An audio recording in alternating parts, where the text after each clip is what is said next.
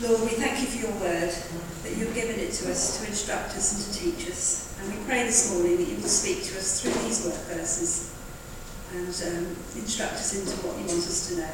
In Jesus' name. So thank you so much for the opportunity to come and share your word this morning.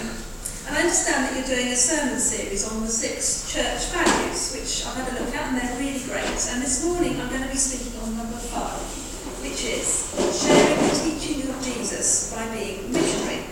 So I'm just going to read that out. We've got it on the slide up there. We believe in showing God's forgiving and healing love and enabling people to know the love of God for themselves. We seek to sensitively share the good news by meeting people where they are on their journeys of faith and sharing with empathy the life and teachings of Jesus with those that we meet.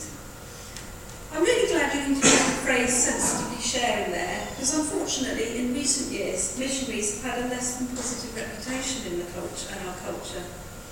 And certainly at times the gospel has been spread with an unhealthy dose of colonialism sometimes imposing cultural, social and economic values that are extra to, and in some cases even in opposition to the message of Jesus.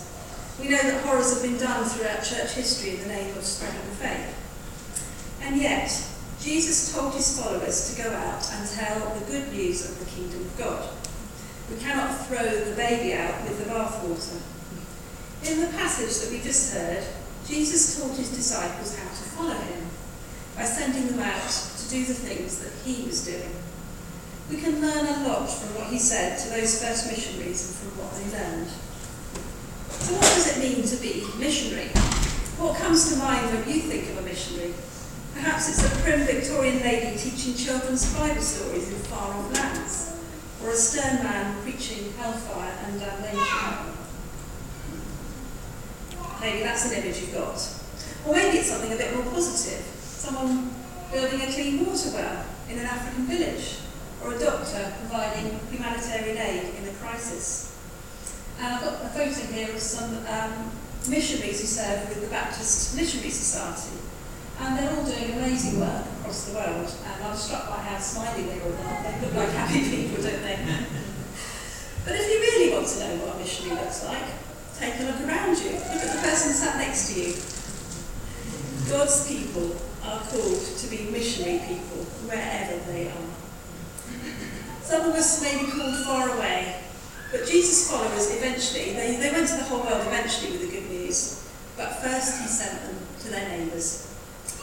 So let's have a look at his instructions to his followers. Firstly, he was clear and honest about the size of the task ahead of them and how difficult it was going to be. He didn't try and sugarcoat it, did he? He called them lambs among wolves. And he said that although the harvest is plentiful, the workers are few. And with dwindling resources in many churches across our land, we can often feel this anxiety acutely. There's so much need, and so few able or willing to go. So how did Jesus respond to this? Did he say just get busier? Or just work harder?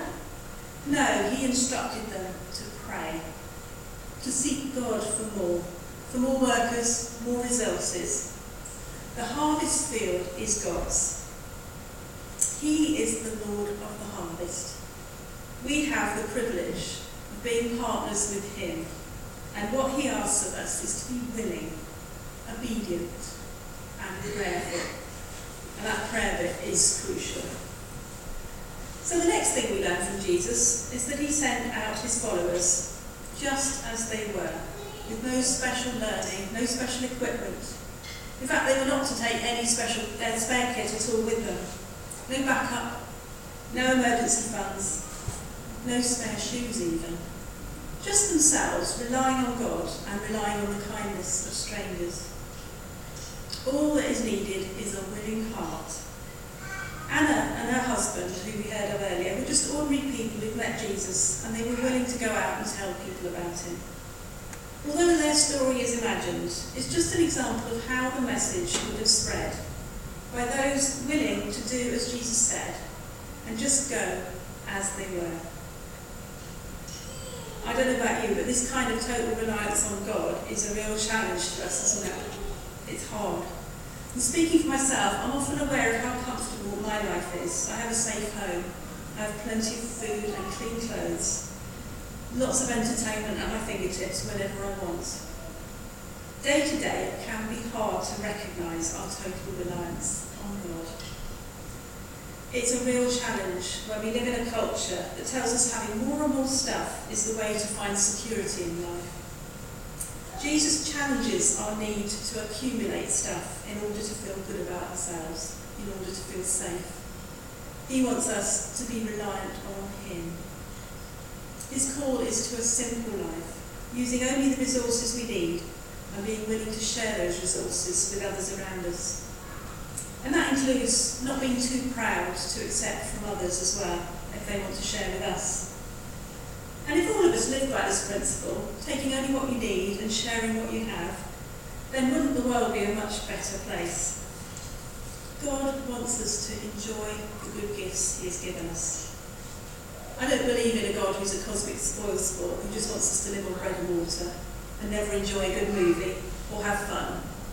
But equally, our lives should reflect His kingdom values. We should be good stewards of all that He has given us. Thirdly, Jesus gave them instructions on how to approach their mission. They were to use the commonly used Hebrew greeting, peace or shalom, to this house. So at the time, a longer version of this might have gone, Shalom be to this house, to all under this roof, to this family, and to all who belong to it. Isn't that a wonderful greeting?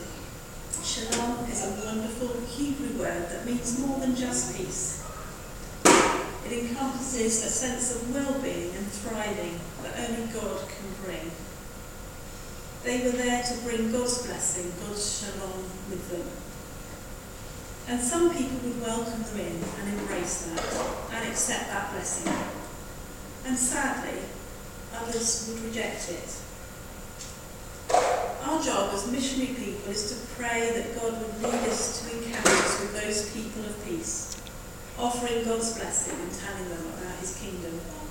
It's as simple as that. It's not our job to convert people or make them believe. Jesus made it very clear that not everyone will welcome his message. And that's not on us if they don't want to know. He said that those who reject the messengers reject Jesus. And that's quite a heavy thing, isn't it? His words were very strong in that passage. We are not responsible for people's response now, of course, we do have a responsibility for how we bring the message.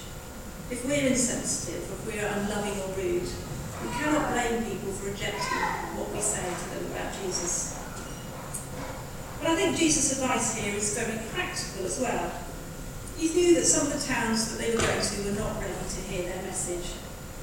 So he told them not to waste any more time with them and go where they were welcomed. Now, this practice of shaking the dust off one's feet, it was a recognised practice at the time.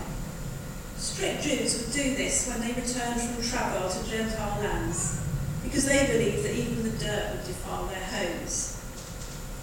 But when Jesus told the disciples to do it, it was a way of moving on and saying that they had done all that they could.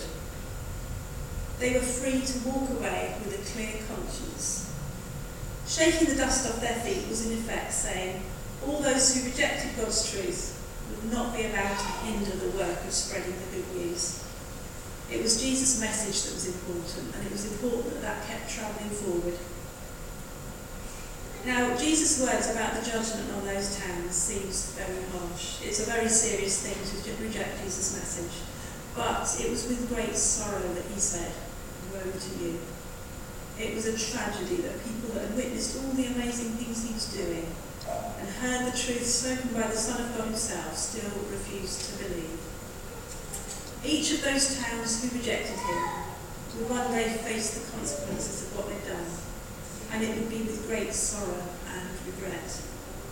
God's amazing kingdom invitation is to everyone, but he gives us the free will to ignore his wonderful gift and all the amazing promises of salvation.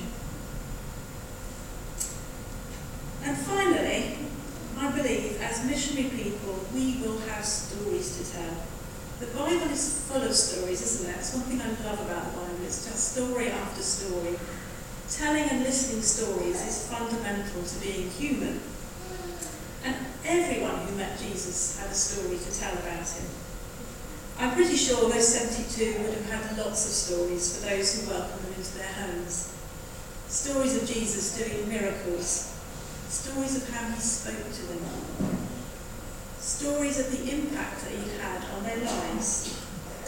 Just as Anna told the story of how her sister was healed, personal testimonies are so powerful. You can start debating theology with people, and there are always counter arguments. And people these days can very easily dismiss our beliefs by saying that they've got their own truths. But our stories are powerful. And when we speak of our own experience of meeting Jesus, those who are ready to hear will see the truth in what we have to say. All of us that follow Jesus will have our own salvation story. For some, it will be dramatic and sudden conversion. For others, it may be a slow realization over time. You may not even remember the moment when you, when you began to believe. Every story is different, and each one is powerful in its own way. For me personally, it was a bit of both. I'd learned about Jesus in Sunday school as a child, and I believed in God when I was little. But then I sort of ignored him and didn't, when, by the time I was in my teens, I didn't really believe in God. But then I had this experience meeting Jesus when I was on a dog walk with the dog. Had a real sense he was walking alongside me and he was ready to listen to my questions. So when I finally left home for university, I met some Christian students who had their stories to tell, and I really wanted to know God for myself. One night, alone in my student room, I cried out to him. And it was like a light shone into the room. I knew for sure then that he existed and that he promised never to leave me. Ever since that day, I've known his love for me. Even through some very dark times and the ups and downs of life, that has never left me. And I'm so thankful because I don't know where I would have been without him my life had been going in the wrong direction, and frankly, I was a bit of a mess at that age, and I really needed that, that love from God. And I can say, with the writer of Psalm 40, the psalm we read at the beginning, that he lifted me from the slimy pit, out of the mud and mire, and he set my feet on a rock, gave me a firm place to stand. Our God is a good, good God, isn't he? So if you know Jesus, you will have a story to tell about how you got to know him. Don't worry if it doesn't seem as exciting as someone else's. It's your story. And when people ask you why you do the things you do, or why you're a Christian, you can tell them. As missionaries in our own context, God asks us to be ready and willing to meet people, meet them where they're at, and share with them what we believe and why. But the context is always in loving, caring relationships. Don't be afraid to get to know people. Offer them God's shalom, his blessing, and listen to their stories. Our God is a missionary God. And you'll be surprised at how much he's already doing in the lives of people that you meet. In my work as a mental health chaplain, I spend time hearing some really difficult stories which can be painful and dark at times. But I'm always amazed at how aware people can be of God, even at the lowest points of their lives. Perhaps especially at these times. By meeting people where they are and really hearing what they have to say, we come face to face with the Jesus who loves them beyond measure and the Jesus who longs to bless them with his shalom. Maybe someone here has yet to experience that for themselves. And if that's true, do take the opportunity to speak to someone today and find out some more. So, in summary, God is welcoming us to be partners in his mission to share the good news of Jesus and bless those around us with his shalom. All you need is a willingness to pray to rely on God, to tell your stories and trust Him with the results. May you know God's shalom peace today.